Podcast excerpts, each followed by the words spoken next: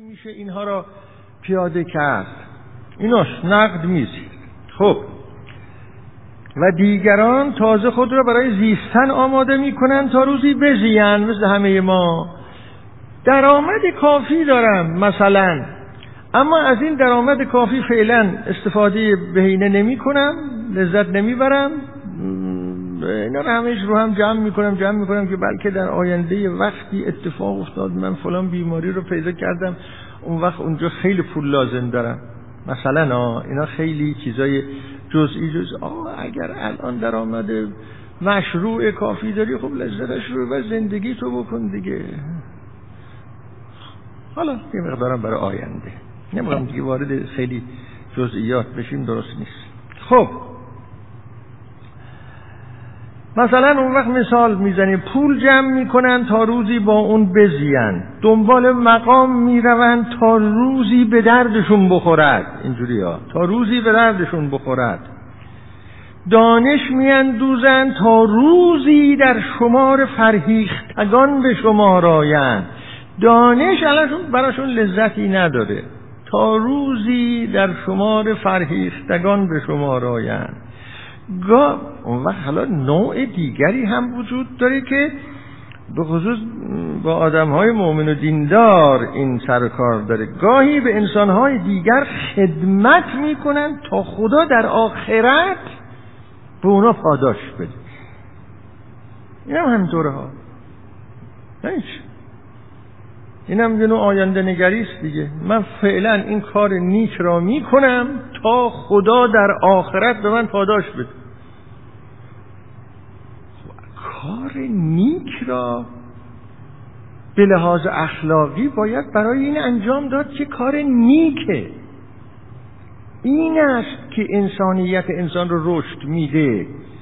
اگر با این قصد باشه به لحاظ اینکه خدا در آخرت به من پاداش بشه که معامله می‌کنیم که خب معامله دون شعن انسانیه. حتی اونجا. این رشد نمیده آدم را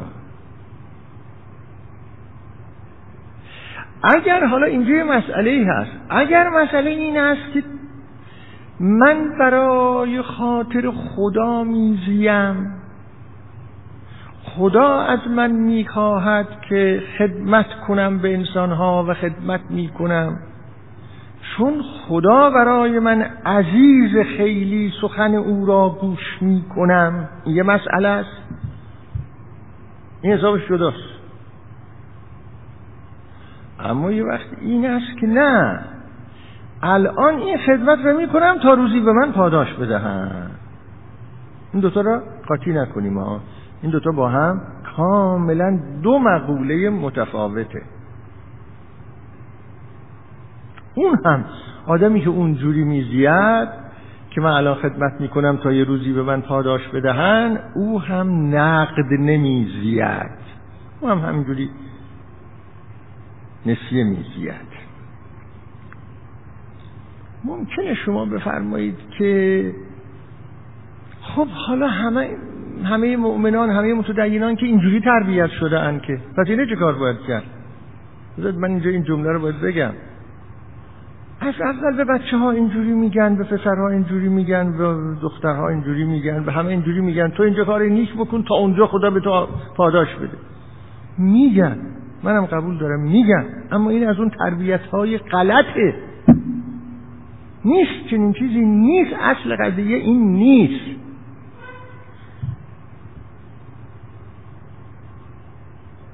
اگر هم یه روزی این تعبیرات به کار برده می شده برای یه انسانهای بسیار عقب افتاده ای بوده. که جز این چیزی نمیفهمیدن. که به اونها گفته بشه که اینجا یک قرون بده تا اونجا یه تومن بهت بدن چیزی غیر از این نمیفهمیده اون انسان. اما الان که انسان برای خودش حرمت قائله ارزش قائله می‌خواد انسان باشه می‌خواد خودش پیش خودش محترم باشه. انسان؟ آخه دیگه به این انسان که نمیشه اون حرف را زد که. آره به این انسان می شود گفت که شما می‌تونی با خدا زیست کنی در مصاحبت خدا زیست کنی. و در همین جا نه در آخرت همین جا اصلا. این امکان برای تو وجود داره. همینجا در آغوش خدا و با خدا و در کنار خدا زندگی کنی همینجا. و چون این خدا خیلی عزیزه برای تو به حرفش گوش می‌کنی. او گفته که خدمت هم بکن. این مثل این میمونه که یک معشوقی از شما بخواهد که برای خاطر من فلان کار را بکن. شما بگید چون خیلی محترم هستی چون تو می‌خواهی می‌کنم. این از این سنخه. بسیار انسانی است. نه اینکه اینجا یک قرون میدم تا اونجا یه تومن بگیرم اینجا ده تومن میدم تا اونجا ده تومن بگیرم اینا گفتن اینجوری میگن اما اینا به نظر من تربیت های سوء تربیت های غلط گمراه کردن بچه هاست گمراه کردن نسل جوانه. اینجا فلان کار را می‌کنم تا اونجا منو از جهنم عبور بدن نمی‌دانم. نه این نیست. پیام اصلی این نیست.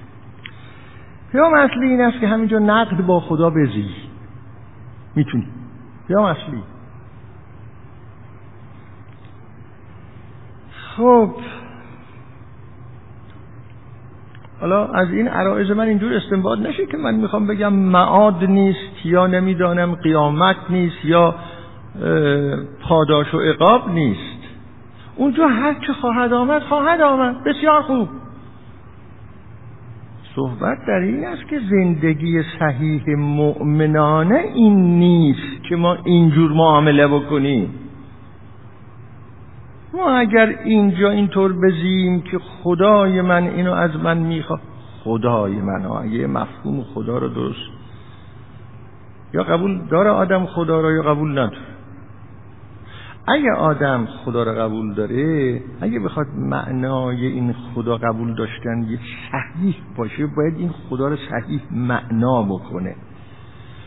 اگه کسی خدا رو صحیح معنا بکنه براش اون خدا می‌شود. موجودی یا یاری یا آقایی یا مولایی که انسان دائما می‌خواهد ببیند او چه می‌خواهد. بازی نمیشه کرد باش. با معشوق میشه بازی کرد.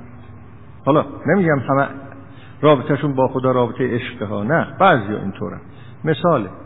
با معشوق چی نمیشه بازی کرد که منطق عشق ایجاب می‌کنه که اگه عشق واقعی است هر چی گفت بگی چشم منطق عشق اینه. اصلا من برای تو میزیم.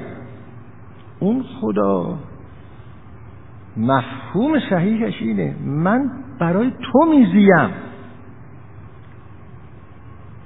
در قرآن اینه قل ان صلاتی و نسکی و محیای و مماتی لله رب العالمین.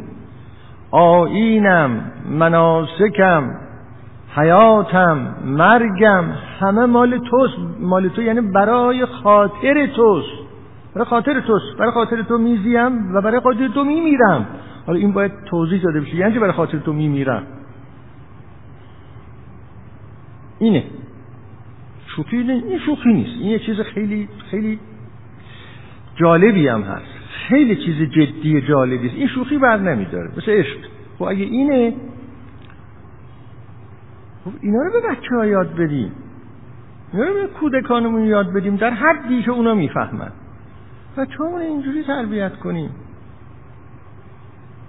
چرا؟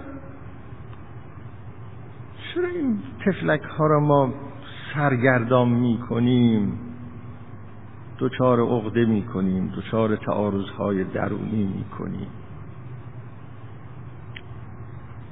من گاهی این کتاب هایی را که برای تعلیمات دینی نوشتن می‌خونم واقعا رسمی نوشته شده ها.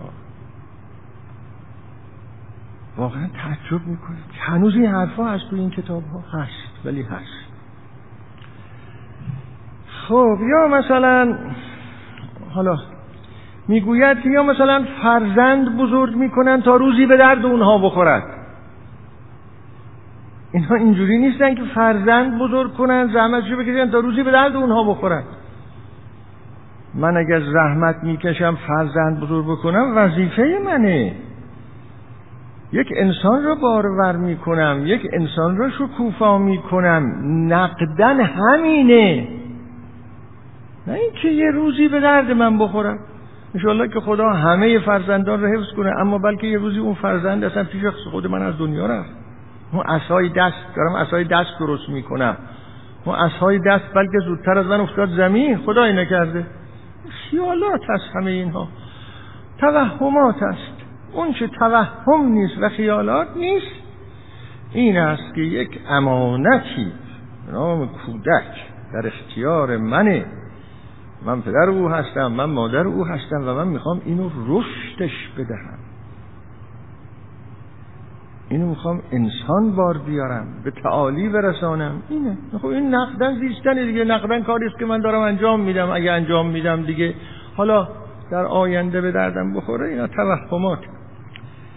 در دوستی هم همینطور میگه طرح دوستی میریزن تا روزی دست اونها را بگیرد در درماندگی. اون چیزی که در اون شعر هست. دوست آن باشد که گیرد دست دوست در پریشان حالی و درماندگی. بله درست است که دوست آن است که دست را بگیرد و اگر دوست واقعی باشه همین کار را می‌کنه.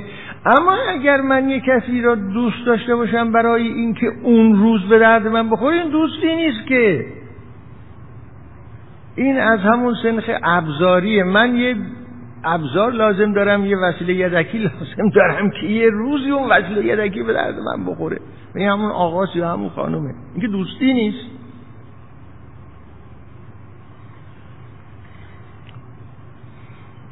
این قبیل انسان ها که دائما دیگران را ابزار تلقی می‌کنن نقد زندگی نمی کنن به اون معنا اینها همونها هستند که به یه سن بالایی که می‌رسن یواش یواش عمر داره به آخر می‌رسه اونها هستند که می‌گویند یک روز صرف بستن دل شد.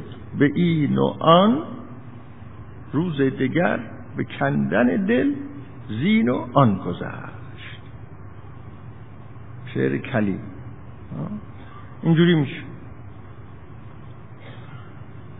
اگه بخوایم اینطوری این خوب نیست. خیلی حسرتبار است. انسان در سالهای آخر عمر به این وضع دچار بشه که احساس بکنه که واقعا اینطوری شده. یک روز صرف بستن دل شد. عمر دو قسمت شد. یک روز صرف بستن دل شد به این و آن. یه جورهایی دلها را بستیم با یه امیدهایی که به درد بخورن چنین بشود چنان بشود. یعنی خوب بزییم در آینده به وسیله اینها. اما پیش از آنی که اون خوب زیستن برسد روز دگر به کندن دل زین و آن گذشت حالا احساس می‌کنیم که باید یواش یواش دل بکنیم. از این دل بکن از اون دل بکن از اون دل بکن. همزه اگه بخوایم دوچار این وضع نباشیم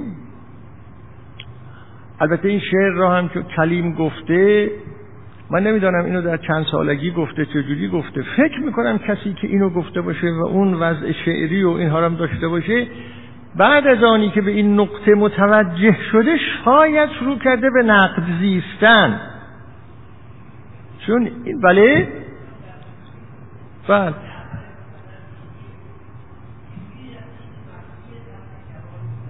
بله. به هر حال نمی‌دانم. حالا شاید نتونسته این نقد زیستن رو یه جوری درست کنه.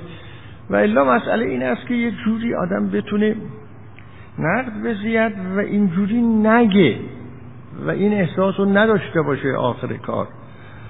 و خب زیستیم. زیستیم.